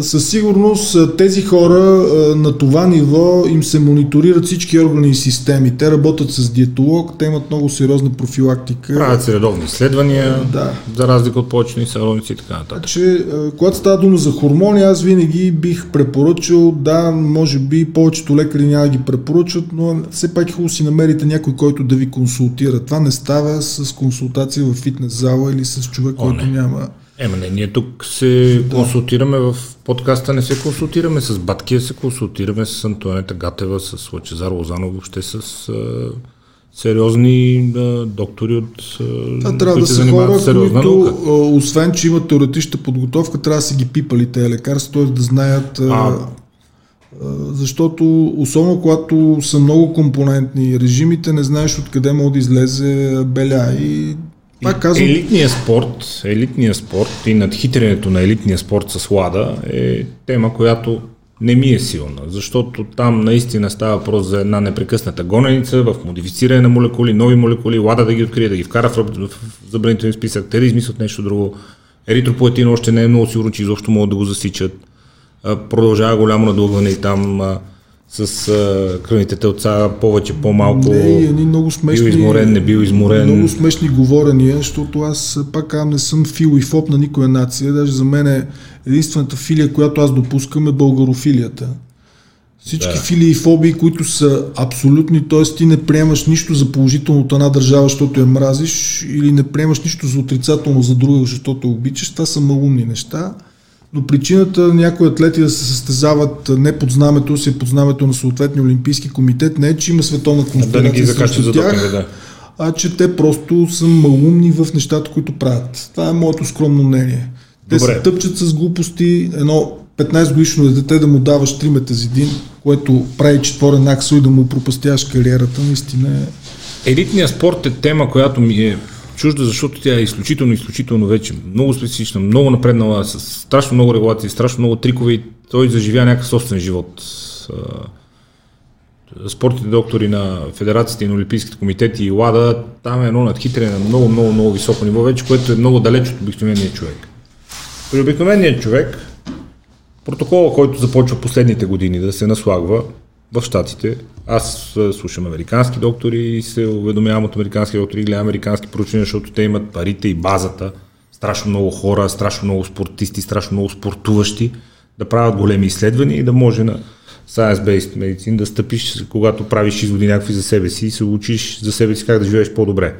Какво казва техния протокол? Казва, че след 40 години а, е естествен, за някой е естествен, за някой и препоръчителен, а, приема на тестостерон в минимални количества, които да компенсират намаляването на производство след 25-30 година, на растежен хормон в минимални количества, които да компенсират намаляването на производството му, DHA, който да избалансира хормоните и също е прекусор на тестостерона и а, в последните години все повече чудотворни средства се приписват на метформина, като препарат, който превентивно поддържа ниска кръвната захар и глюкозата в кръвта. И освен това има още няколко положителни ефекти, които по думите на, на Синклер специално, той казва, ние още не знаем защо метформина предизвиква тези тези положителите. Първо ще разберем, но ги предизвиква безспорно. Клинични изследвания са го показали. Вашето мнение е за този тип химия? Сега, как да го кажем, за да не излезе като човек с мантри. Защото аз не съм по мантрите и общо някой път а, и аз правя с тялото си идиочни, които не препоръчвам на никой. Виждал съм страхотни резултати, а, винаги съм а, така послъгвал, но в смисъл опитвал съм се да, да правя такива експерименти. А, истината е, че аз а, при себе си вече съм на 46, виждам голяма разлика между себе си на 36 години, защото нямах никакъв проблем през 1 август да сваля 11 кг вече виждам, че и за 3 месеца ми е трудно да го направя, защото може би съм и по-зета и защото си унищожих колената с тези години. Както има менопауза, така има и андропауза и това е без всяко съмнение. А, менопауза какво означава? Че просто яйчника преустановява синтеза на... Прогестерон и естроген. А, на, на, на естрогени. А, и всъщност при жената единствен източник на естрогени остава маста тъкан през ароматазата. Да. Затова е хубаво жените да не се превръщат в безмасни същества, защото особено след определена възраст тази масна тъкан ще им трябва като продуцент на естроген. Какво става при мъжа? Ами ние имаме андропаузата е свързана с намаляване продукцията на андрогени. Има обаче много неща, които трябва да имаме предвид. Аз по никакъв начин не смятам, че не трябва да се мисли за суплементация, но това означава, че трябва да хванете под ръка опитен не просто ендокринолог, а човек, който разбира от това.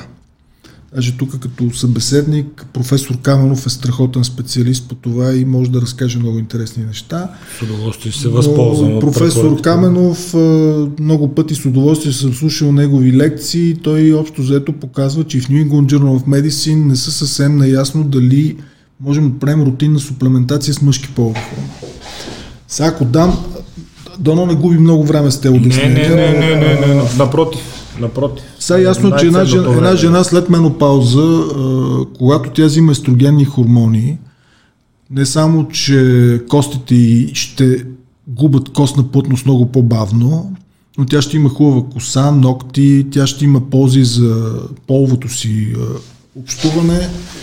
А, вероятно няма да има топли вълни, той ще бъде и поведенчески по-окей, но знаеме, че това пък е свързано с риск от карцином на млечната жлеза и някои други а, проблеми.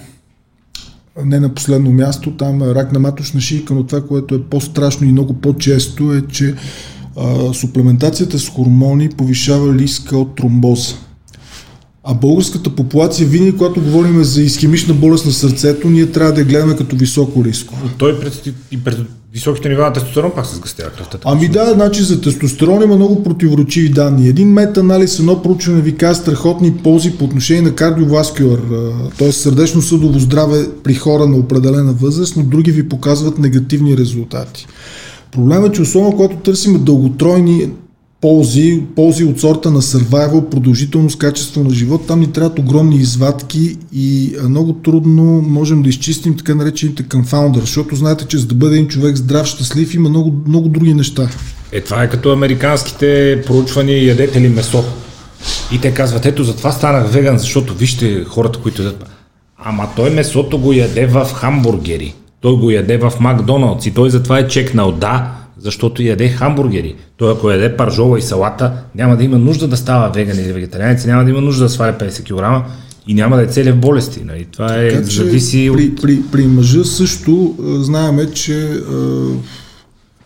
карцинома на простатата може да бъде хормоночувствителен, понякога не, но а, като цяло по-често хормоночувствителен. с Давидов мисля, че говорихме на тази тема, че той казва още не може да хванеме зависимост пряка между нивата на тестостерон Естествено. и развитието на рак на простата. Мисълта ми е следната. Дали при висок, дали Страшно при много мъже ще имат полза от не това. Води след... непременно, мисълта ми е само едно, да. не води непременно високото ниво на тестостерон в кръвта, не води непременно до повишен риск от рак на простата. Така не може да хванеме такава Категорично не можем, но така или иначе мисълта ми е, че независимо от несъмнените ползи, защото един мъж, който е с по-низки нива физиологично вече във връзка да. с възрастта, ако той започне да се суплементира с тестостерон, вероятно съотношението масна към други тъкани ще е по-добро, той ще е с по-малко защото индекса на телесна маса е една... Ползите са ужасно много. Индекс на телесна да маса е една глупост, защото ако един човек сега брат ми е оперен певец, но беше борец да. свободен стил и той по индекс на телесна маса трябва да е много Тежко за е, да.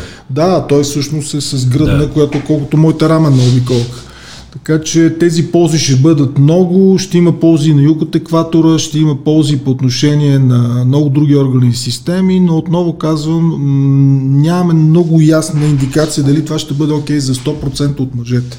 Затова мисълта ми е, че хубаво да търсиме консултации. По отношение на компенсирането на хормон реплейсмент, а не на стимулация да, с което... хормони на хормон реплейсмент терапия, тестостерон, аз съм по-скоро изцяло убеден в ползите към момента да речем, че не съм попаднал на сериозни научни изследвания, които да са казвали, че то представлява някакъв риск, но тук говорим само за компенсиране не, не, на изгубения в резултат на стареене. Това казвам, тук е хубаво, нали, специалист, професор Каменов ще ви разкаже много хубави неща. Жестоко, с удоволствие ще направим. Така или иначе има много лекарствени форми, които са неинвазивни, има гелове с тестостерон, освен това много има, слабо има препарати, които Лепенки са, са направили стики стикери за всеки, които ги е страх от инжекции, ами, много слабо освояемост. Опции са, но има, има, има естери на тестостерона, които са с бавно освобождаване, които могат да също до някъде да решат... Така речените депа. Депа. Отново, Несъмнено с растежния хормон е също. Напоследък се говори за соматопауза, т.е. намаляват нивата на соматотропния да. хормон. Да. Ние сме го кръстили growth хормон, защото да, наистина от него се расте, но да. той а, има страшно много други функции и задачи. Функции подобно на всеки хормон. Даже подобно понякога хормон, да. ние кръщаваме един хормон по един начин, после даже му измисляме второ име. антидиуретичния хормон, после кръстени вазопресин, Да. защото е и съдосвиващ, така че... А, А метформина, метформин е много интересна молекула. ми, знаете ли, българите по принцип ние сме а, така, дебели, ние сме с доста голяма частота на метаболитния синдром, така че като цяло хора, които особено са водили години наред едно пагубно съществуване с едни лоши навици, те си заслужават да мислят за изследване за да се види дали имат глюкозен толеранс и така нататък. И метформина има страшно много полезни ефекти. Вие сте така напълно прав, че ние все още не сме много наясно какъв му е точно механизма на действие. Метформин идва от фитотерапия, защото подобни вещества се съдържат в едно растение, но в последствие направен синтетично. До ден днешен ние много ясно точно какво прави, но по отношение на обмяната на, на глюкозата, това, което е най-интересно за метформин е, че той се справя с огромния проблем при диабета. При диабета тъканите се къпят в захара, не могат да я използват. Да, Метформина вкарва захарта в мускулната тъкан. да. И а, Тя се изгаря за енергия. да, така че той има много ползи. Сега там има две нота. Едното но е, че метформина не се освоява чрез пасивна дифузия, защото е неразтворим в липиди и неговия транспорт от червата към тялото мина през едни асансьори, наречени активен транспорт. Ако асансьора е мързелив, защото има хора с такъв генетичен проблем, той не ти носи проблеми в житейски план, но ако пиеш метформин, ще имаш зловеща диария, независимо от начина по който го титрираш. Така че това е единия проблем. Другия проблем е, че а, особено с нарастване на възрастта, риска от това бъбрека да не работи добре, което се вижда чрез изчисление на гломерулната филтрация, има формули по креатинина. Да. Метформина, едно лекарство с чудесна поносимост, като изключиме диариите чатпад, крие риск от тежка лактатна цедоза при хора с увреден бъбрек. Така че това са нещата, които трябва да, да имаме предвид. Между прочим и много хора, които уж водят здравословен начин на живот, но са на едни вечни а, кето или по-скоро високопротeinни режими, те могат и от това да повредят бъбрек. Така че това са двете неща, свързани с метформин, които вероятно лекарът ще вземе предвид. То е лекарство с рецепта, така че аз там също не съветвам всеки да вземе да пие метформин. Хубаво е да се консултира. Лачезар Лозанов се, се, тук да, той се занимава. Той се занимава, той е шеф на, на вътрешни болести. Високо дози метформин също така е ендокринолог, проблеми, да. да. Да, но той е лекар ендокринолог с огромен опит, а, с а, така... О, да. Но и с за- много добра репутация, така че когато човек иска да, да мисли за, а, как да кажа, защото нещата, за които говорим, всъщност ние говорим за лайфстайл. Да, лайфстайла има неща, които подлежат на промяна. Това е хранителния режим.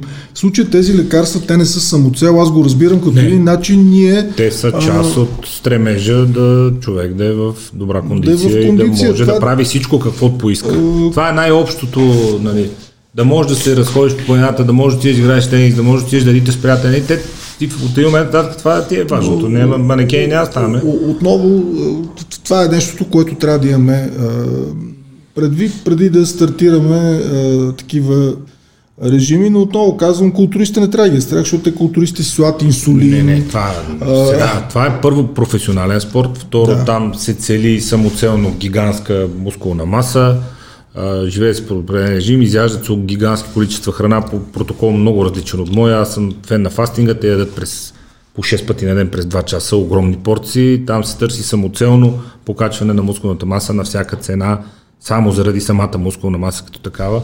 И когато човек е културист, то е естествено, че трябва да прави тези. Аз не съм. Е, кул- културизма е много ценен, защото еволюцията на този спорт е позволила да се създаде огромен набор от упражнения, които Безспорно. позволяват да се целево да се развиват дадени мускули. И по отношение на хранене, и по отношение на суплементиране, и по отношение на самия начин на тренировки, на изолираното натоварване на мускули, на наблюдението как те хипертрофират във времето и какво влияние има и върху костна плътност и така нататък. Аз съм супер фен на културизма, просто не съм културист, защото трябва да ям по 6 пъти на ден. А, да, да. Това е. Отново, това е спорт, който е екстериорен и затова се връщаме към кучешките породи. Брат ми гледа Лабай, която е порода, която абсолютно тюркмените не са се интересували какъв външен вид има. Габаритите са важни, но това е функционално. Докато аз гледам английски булдог и там след като забраняват борбите с бикове и това куче трябва да му се намери нов живот и започват едни а, тежки експерименти за да създадеш един смешен, добре изглеждащ, но абсолютно болен индивид. Значи, иначе булдога, те викат дебел ли, вика пипнете го, нали? той е само мускули, но няма, няма живец. Любимия ми идиотски въпрос, нали, тъй като се ориентираме към логичния финал на хронологията на целия разговор, любимия ми идиотски въпрос, а защо няма лекарство за... Измислете си нещо. Нарочно, за да ни продавате други лекарства, за да боледуваме, за да харчиме повече пари за лечение. Не. Знаете ли, А защо няма лекарство за... все по-малко лека... Болести има, за които няма лекарства. Даже ако се замисля в миналото, примерно нещо като язвената болест е било супер килър, защото не е имало терапия, която да ти позволи да се спреш язвената болест. Един много готин а, дядо, той е починал вече, но такъв достолепен английски сър, той е лицар на Британската империя, сър Джеймс Блек. Той създава циметидина, след това същия този човек създава пропранолола. Това са две лекарства бл- блокбастери, блокбастери.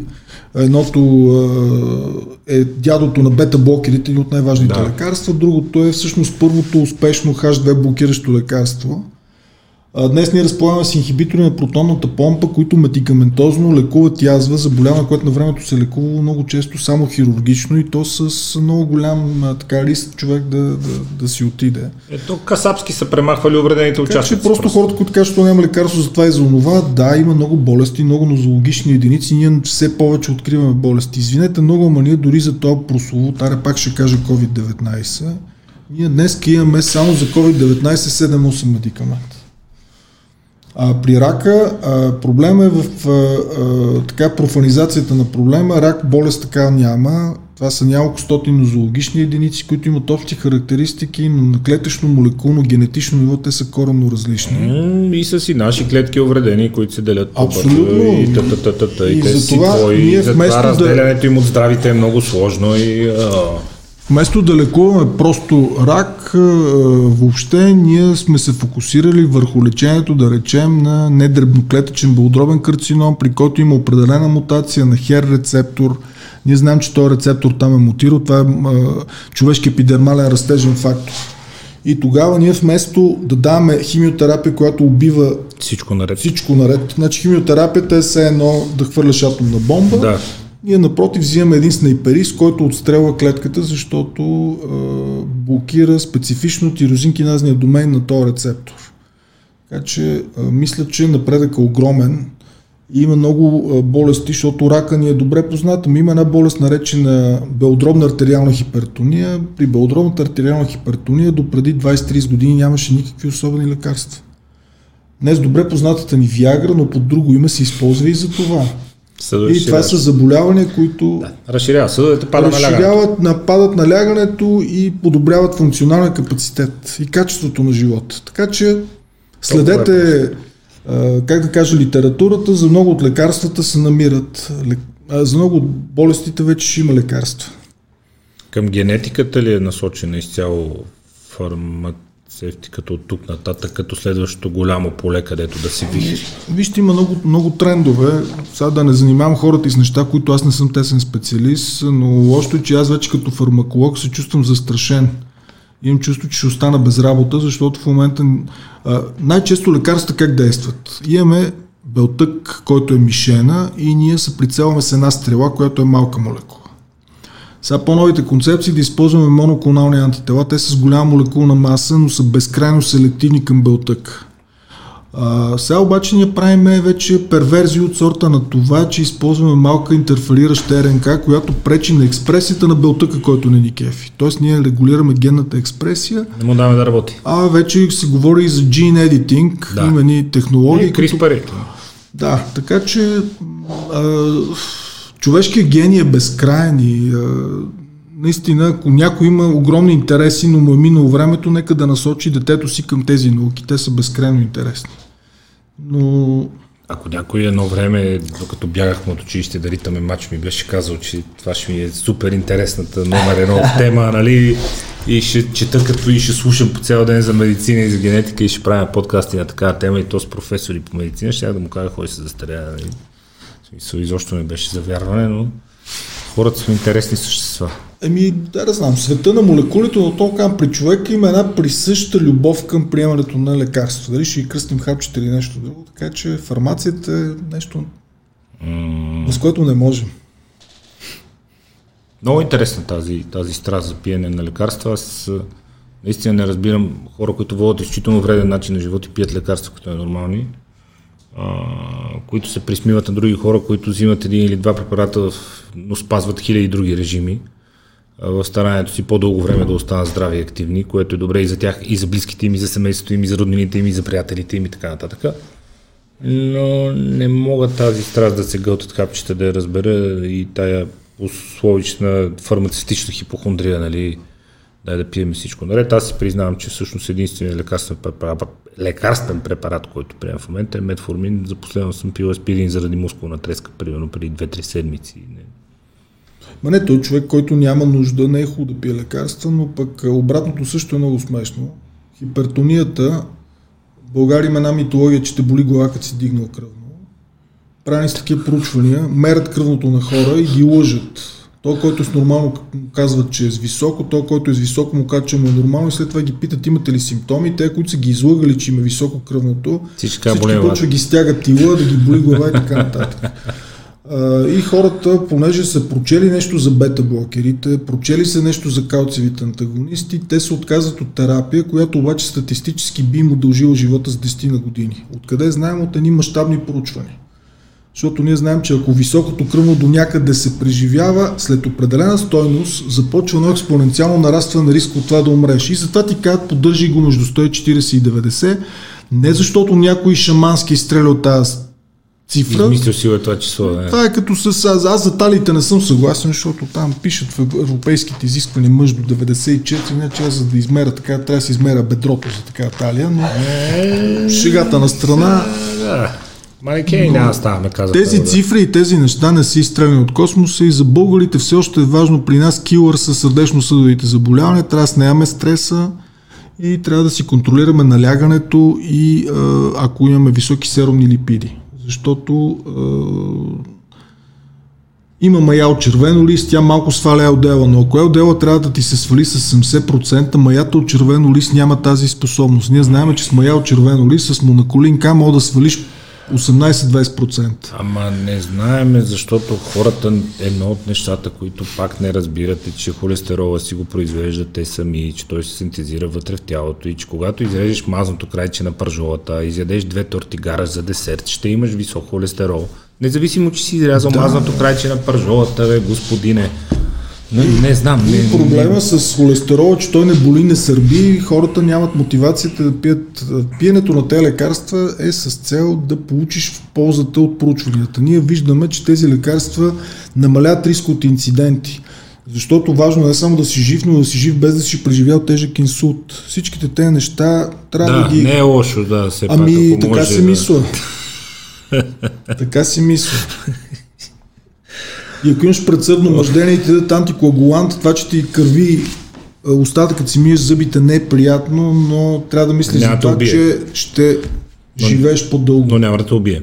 Да. Ами всичко са майндсетове, това, което казахте за, за болката. Между другото, последния епизод на, на, на Хюберман е с една лекарка за майндсетовете и за, за влиянието им върху човешкото тяло и изобщо психическите настройки. А, млечни шейкове, две контролни групи. Млечен шейк е стандартен млечен шейк, който има 300 калории. На едната казва, че има 600 и че е с високо съдържание на мазнини и въобще е супер наситен и супер хранителен. На другата казва, че е нискокалоричен, безмаслен.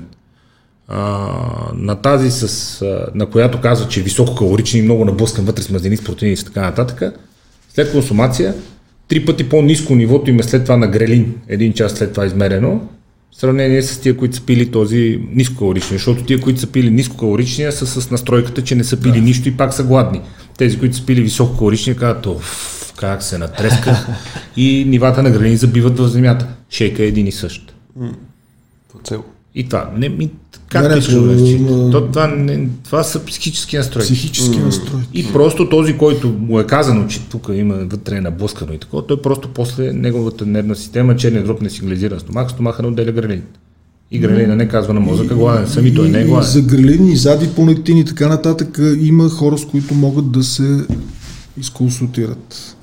И за диети и диетолози има страхотни, но пак говоря за медици, които знаят какво се случва, когато препоръчват дадена диета.